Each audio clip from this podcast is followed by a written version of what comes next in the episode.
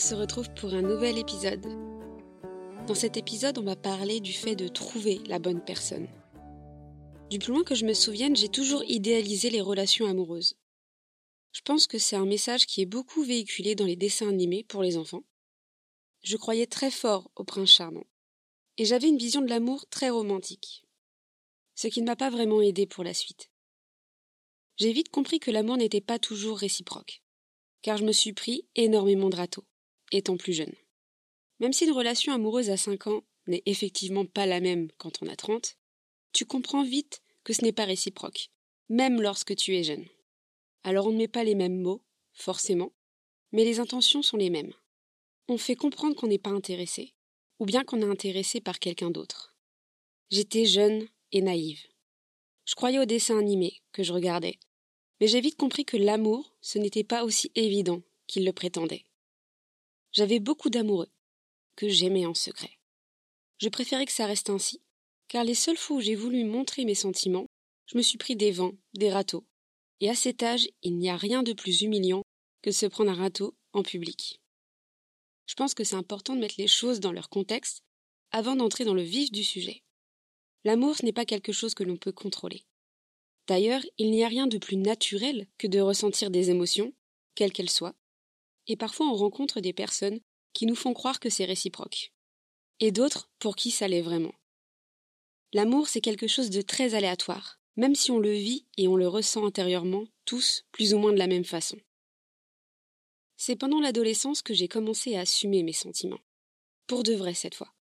J'osais en parler avec des amis. J'essayais de le montrer à la personne concernée.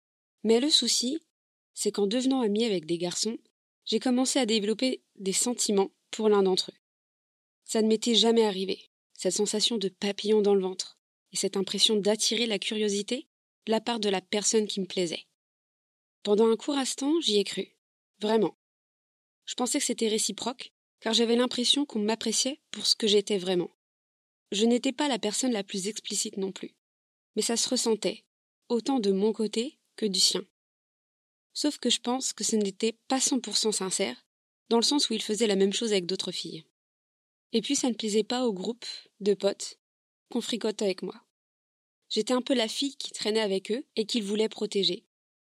Même si quand je l'ai appris sur le moment en étant ado, ça m'a un peu fait chier. Avec le recul, je trouve que c'était une belle marque de respect.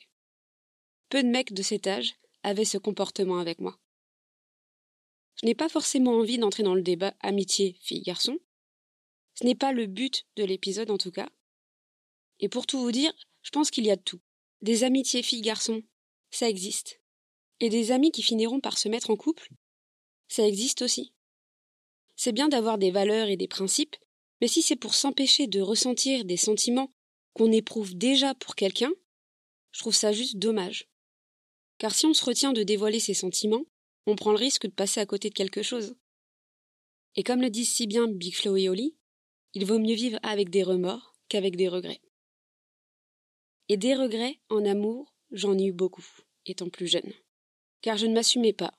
Déjà en m'affirmant comme j'étais, comme je me sentais à l'intérieur, mais en plus de ça, je n'assumais pas mes sentiments.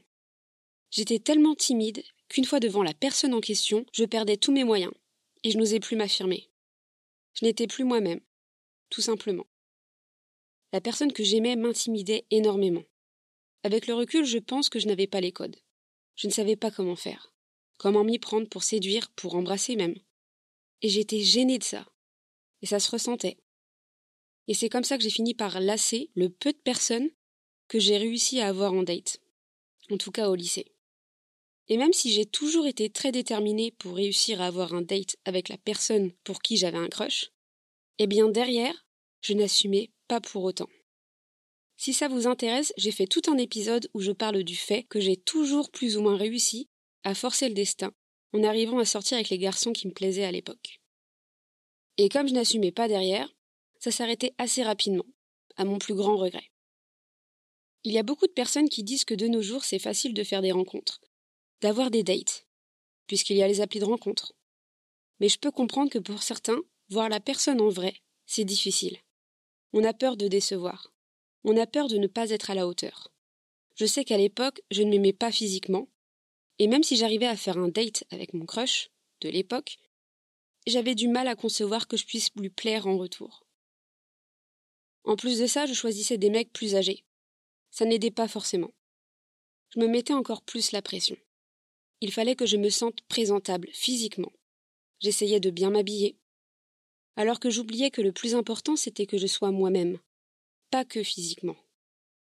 Et pour le coup, ça, à l'époque, je n'y arrivais pas. Pour en venir à ce que je disais en début d'épisode, je pense que la vision que j'avais de l'amour, étant enfant, et ce que j'en ai compris à l'adolescence, en me prenant plusieurs râteaux, ça m'a fait réaliser que je plaisais moins, et qu'il fallait que je fasse plus d'efforts que les autres filles pour pouvoir plaire. Alors qu'aujourd'hui c'est une pensée qui me révolte. Je pense que ce qui a joué, c'est le fait qu'à cette époque je ne m'aimais pas. J'étais en plein dilemme avec ma maladie et le fait de l'assumer ou non. C'était la période où j'essayais de me faire des amis. En plus de ça, la petite anecdote, lorsque je suis arrivée au collège, en classe de sixième, j'étais trop contente car le garçon qui me plaisait m'avait fait sa demande pour sortir avec moi. C'était surréaliste. J'étais dans tous mes états. C'était un sentiment que je ne connaissais pas. J'étais touchée et en même temps je ne savais pas où me mettre, tellement c'était trop d'un coup. Sauf que j'ai vite déchanté. Car il s'avérait faire semblant, le temps d'une récréation, pour pouvoir m'humilier à la pause de midi devant tous ses potes. Ça m'a fait beaucoup de mal, à tel point que j'ai attendu des années avant de sortir avec un autre garçon, qui s'avérait me tromper avec une autre fille. Et ce qui est marrant dans l'histoire, c'est que ces deux mecs en question ont tenté par la suite de revenir vers moi, en s'excusant, et en voulant retenter quelque chose. Ce que j'ai forcément décliné. Je pense que la plupart des gamins au collège sont un peu paumés en vrai. On est prêt à tout pour se faire apprécier des autres, quitte à faire souffrir des personnes qui n'ont rien demandé. J'étais un peu paumé en vrai, moi aussi. Si j'avais eu plus confiance en moi, je pense que je n'aurais pas eu tous ces problèmes avec les garçons, qui m'ont fait beaucoup de mal, mais qui m'ont forgé par la suite. Évidemment, si je n'avais pas eu toutes ces péripéties, je n'aurais jamais eu ce cheminement de pensée, et je ne serais pas la personne que je suis aujourd'hui. Mais d'un autre côté, ça m'a fermé de nombreuses portes. Et peut-être que j'aurais été épanouie dans la vie plus rapidement et sans souffrir autant. Mais bon, ça on ne le saura jamais. Donc mon conseil, si vous êtes en plein dedans en ce moment, de 1, il ne faut pas oublier que c'est important de prendre son temps, de ne pas se forcer pour être à la mode ou vouloir faire comme les autres. Et de 2, ce serait d'essayer d'apprendre à s'aimer soi-même, avant de vouloir donner de l'amour à quelqu'un d'autre. C'est très important, car si vous ne vous aimez pas, la personne en face va le ressentir. Et puis, vous, vous ne sentirez pas serein ou sereine au sein de votre relation. Le fait de ne pas s'apprécier dans sa totalité, ça peut engendrer de la méfiance, de la jalousie vis-à-vis de l'autre. Alors que si on s'assume comme on est, dès le départ, on part sur des bases plus saines et on s'épanouit peut-être plus facilement.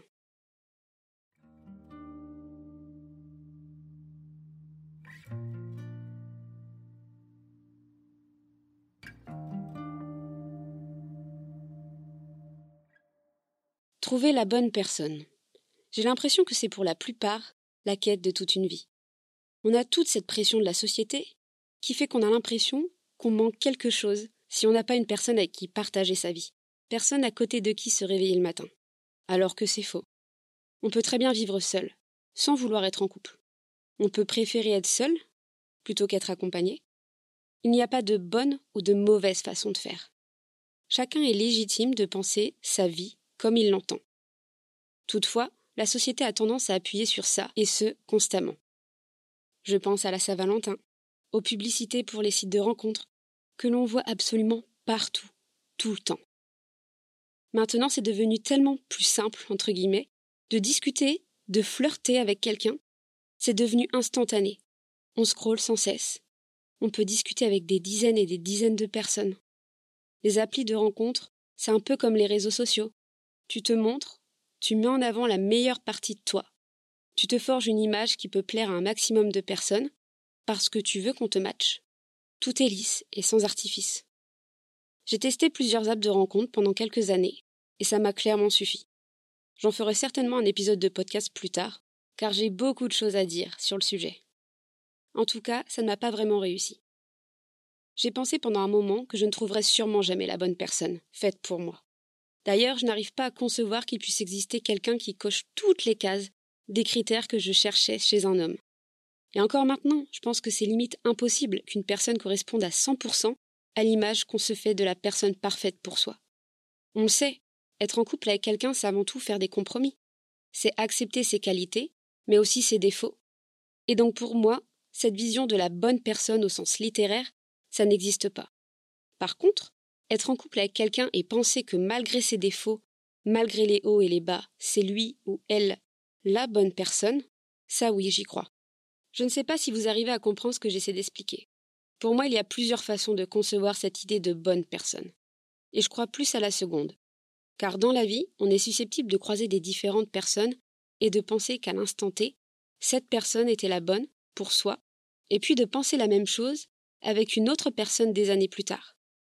Chacun a sa définition de l'amour et de la bonne personne. D'ailleurs, la bonne personne n'est peut-être pas la personne dont vous êtes amoureux.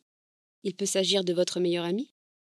En tout cas, ce que vous devez retenir de cet épisode, c'est de ne pas vous mettre la pression, de prendre votre temps avant de vous mettre en couple, avant de savoir si c'est la bonne personne ou non. Pendant 22 ans, je pensais ne jamais connaître l'amour, le vrai, celui qu'on vit une fois adulte, pas celui qu'on croit vivre lorsqu'on est ado. Au fond de moi, J'y ai toujours cru, même lorsque je me prenais des râteaux, et même lorsque les mecs se moquaient de moi, en me trompant, etc. Je ne sais pas pourquoi, mais j'étais persuadée que quelqu'un de bien, quelqu'un avec les mêmes valeurs, les mêmes envies que moi, m'attendait quelque part. Et ça me faisait tenir le coup. Ça me rassurait de me dire qu'on était des millions sur Terre, et qu'il y avait forcément quelqu'un qui pouvait m'aimer pour qui j'étais vraiment. Alors oui, naïvement, j'ai cru rencontrer la bonne personne une première fois. Après réflexion, je comprends l'avoir pensé, même si je me trompais. Et je ne m'en veux pas pour ça. Je pense que c'est important de ne pas culpabiliser quand on croit pertinemment en quelque chose qui s'avère par la suite être erroné. Ce n'est pas grave si ce n'était finalement pas la bonne personne pour vous. Le plus important, c'est de s'en rendre compte. Et puis, je suis persuadée qu'il y a une, et même peut-être plusieurs personnes qui sont faites pour vous quelque part, avec qui ça peut réellement fonctionner et que vous pourrez considérer comme étant la bonne personne, que ce soit amicalement ou amoureusement parlant.